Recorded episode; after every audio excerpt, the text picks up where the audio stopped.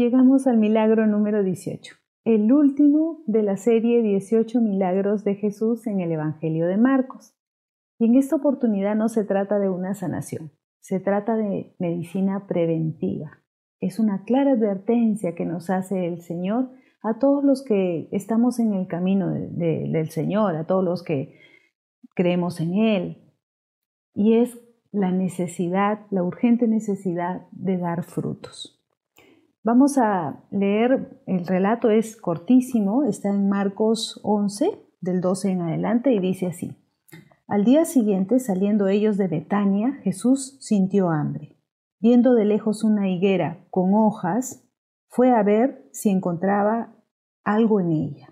Acercándose a ella, no encontró más que hojas. Es que no era tiempo de higos. Entonces le dijo, que nunca jamás coma nadie fruto de ti. Jesús se molesta mucho con la higuera. Jesús, que todo perdona, que a todos perdona, realmente llama la atención que él maldiga a la higuera, especialmente cuando sabemos, y el mismo evangelista dice, que no era época de higos. Entonces, para entender este relato del Señor, vamos primero a conocer cómo es una planta de higos. Le he pedido a mi hermana, que vive cerca de una plantación de higos, que grabe este pequeño videíto donde vamos a poder, vamos a poder ver cómo son las higueras en esta época del año. Miren, son plantas que se quedan totalmente secas, parecen ramas listas para echarlas a la fogata. Ni una sola hoja, totalmente secas. Así están las plantas de higo durante todas las estaciones del año, excepto en el verano. En el verano, juntamente con las hojas aparecen los higos y se llena de frondosas ramas que hasta cuelgan hasta la tierra, llenas de frutos. Y eso es lo que ve Jesús cuando dice, de lejos divisa una higuera. Entonces, ahora que conocemos esta, cómo, cómo se comporta, vamos a leer la cita bíblica. Dice, a la mañana siguiente, empieza el relato, ¿no? A la mañana siguiente. Hago hincapié acá porque en los versículos anteriores está, el evangelista está relatando la entrada triunfal de Jesús a Jerusalén para la Pascua, para asistir a la fiesta de la Pascua. Y esta fiesta de la Pascua se da entrando la primavera, terminando el invierno, entrando la primavera. Entonces podemos confirmar de que estaba muy lejos la época de verano en que las higueras dan frutos. Se dice así, sigue así. A la mañana siguiente, saliendo de Betania, sintió hambre y vio a lo lejos una frondosa higuera. Betania. ¿Les suena familiar Betania? ¿Se acuerdan quién vivía en Betania? Pues sus queridísimos amigos Lázaro y su hermana, la hacendosa Marta y María. Y se habían llegado la noche anterior y dice, saliendo a la mañana siguiente, no imagino que Marta, la hacendosa Marta, lo haya despachado sin antes haberle preparado un riquísimo desayuno con leche cabra, su pancito calientito, pita de cebada, de repente queso y alguna miel de dátiles. Entonces, difícil que Jesús sienta hambre, pero dice el relato que sintió hambre y vio a lo lejos una higuera. Se acerca a la higuera pensando seguramente que iba a encontrar unos riquísimos higos rajaditos, chorreando miel, y busca entre las ramas, por arriba, por abajo, las que colgaban hasta el suelo, y no encuentra ni un solo fruto, y se enoja. Y yo creo que Jesús acá aprovechó, como siempre, aprovecha las circunstancias de la vida diaria para darnos una lección. Y imagino también que la higuera le diría, pero ¿por qué me exiges tanto si no es época de higos, no? Pero el Señor voltea a sus discípulos y da una enseñanza, ¿no? ¿Y qué es lo que nos quiere decir? A, la, a Jesús no le molesta que la higuera no tenga higos, lo que le molesta mucho, lo que lo entristece muchísimo también, es el que aparente algo que no era. Finja que tenía, finja por sus frondosas ramas que estaba cargada de frutos y no era así, era como una apariencia engañosa, fingía, pretendía ser lo que no era. Ese es el mensaje que Jesús nos quiere dar, esa es la enseñanza que nos quiere dar, porque muchos de nosotros, los que seguimos en el camino del Señor, de repente estamos llenos de esas ramas frondosas y aparentamos algo y en realidad no tenemos nada que dar. De repente nosotros que, que vamos a misa, que cumplimos los sacramentos, que nos confesamos, que comulgamos, que oramos y hasta predicamos, de repente no estamos dando frutos. Una cosa es dentro de la iglesia y de repente otra es nuestra actitud fuera de la iglesia. Hay muchas personas que de repente no conocen al Señor, pero sí dan frutos de misericordia. Y lo vemos ahora en estas circunstancias, en la pandemia que estamos viviendo. En la televisión, en los noticieros salen todos los días como personas sencillas, incluso de pocos recursos, ¿cómo encuentran la forma de ayudar al prójimo? Algunos hasta se arriesgan y salen protegidos, pero salen con sus miedos, con sus temores de contagiarse, salen a poder llevar un poco de, de comida a, a tantas personas que de repente se quedaron varadas en la carretera porque no podían regresar a sus pueblos. Se comportan como verdaderos cristianos.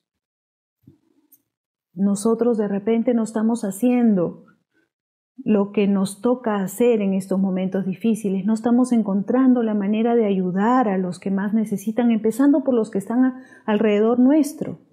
Algún familiar, algún, alguna persona que trabaja con nosotros. Hay mucha gente con corazones generosos, muchos jóvenes incluso que trabajan en voluntariados. Y con todo su temor, con todo su miedo, están haciendo algo. ¿Qué estás haciendo tú? ¿Qué estoy haciendo yo? Dentro de nuestras posibilidades, ¿qué estamos haciendo por ayudar a los demás? Acá me pongo a pensar, si Dios nos mira con la ternura que le caracteriza, ¿qué opinión tiene de nosotros? ¿Estará contento con nosotros? ¿Estará contento con, con cómo somos? Él nos ha regalado una experiencia de amor. Él nos ha dado muchas bendiciones. Vivimos agradecidos de Él. Pero Él está esperando que demos frutos. Él, es, él tiene nuestras manos y nuestra boca para poder llevar el Evangelio a otros. Para hacer el bien, para compartir lo que recibimos. Entonces Él está esperando pacientemente que demos frutos. Y digo pacientemente porque muy contrario a lo que el mundo es. En el mundo a ti te contratan para un trabajo y si no rindes te despiden. Incluso uno mismo no es muy paciente con los que nosotros, con los que dependen de nosotros, con los que nosotros contratamos a las personas en casa o, o, o algún trabajador que viene a dar un servicio. Exigimos resultados, pero no damos resultados. Todos los que hemos tenido una experiencia en el Señor tenemos una gran responsabilidad y esa responsabilidad es corresponder, corresponder, dar frutos. ¿Qué significa dar frutos?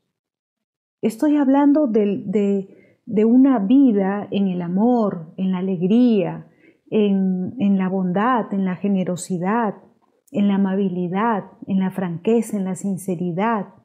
Estoy hablando de, de siempre estar en la verdad y por ende luchar contra todo tipo de mentira, en la justicia y en consecuencia no permitir ninguna injusticia, no, no ser injustos con nadie en nuestra vida. También luchar contra todo tipo de violencia. Eso es lo que está llamado un cristiano. A eso me refiero cuando digo, hay que dar frutos y principalmente nuestra misión, cumplir con nuestra misión que es llevar la palabra del Señor a otros, enseñarles a Jesús a otros, que otros conozcan el amor de Jesús, experimenten lo que nosotros hemos vivido en nuestras vidas.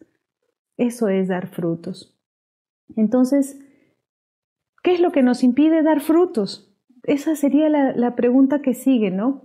¿Por qué no damos frutos? ¿Qué es lo que nos impide dar frutos? De repente nuestro corazón está todavía ahí con unas heridas, golpeadito, machucadito, y hay algo que nos falta, que, que nos impide dar frutos en todos los aspectos, porque a lo mejor damos frutos en alguna cosa puntual, pero todavía hay cosas que nos están atando las manos y no nos permiten abrirlas a los demás. Piensa en la última persona que se acercó buscando ayuda, buscando una palabra, un consuelo, encontró realmente frutos de acuerdo a las necesidades de esa persona. ¿Pudiste ayudar? ¿Fuiste generoso? ¿Abriste tus manos, tus labios para dar una palabra de consuelo? ¿O no encontró frutos y solamente ramas? Más vale que nos cortemos esas ramas que nos están sobrando si todavía no estamos preparados para dar frutos. Han pasado diecisiete milagros, diecisiete sanaciones. Quizás has encontrado sanaciones en algunas de ellas, en muchas de ellas, o todavía ninguna de ellas llegó a tu corazón porque tu milagro, el que tú necesitas, el que tanto anhelas, el milagro diecinueve, todavía está por venir. Si es así, te invito a que juntos le pidamos a Jesús que trabaje en nuestras vidas, que, que nos regale ese milagro diecinueve. Y para eso tenemos que confiar en que Él, el Todopoderoso, nos lo va a conceder. ¿Oramos juntos? Señor Jesús, colócame al centro de la sinagoga como a aquel enfermo que necesitaba ser curado por ti, y sáname de lo que tú sabes que tanto necesito. Yo pongo mi confianza en ti y te entrego todo lo que tengo, lo poco y lo mucho, mis heridas y mis talentos. Todo te lo entrego, Señor, repárame, hazme no solo nuevo, hazme mejor. Yo cargaré mi camilla como lo hizo aquel enfermo de la sinagoga y te seguiré. Y nunca olvidaré que lo importante no es parecer buen cristiano, sino dar frutos como lo hace un buen cristiano. Que así sea.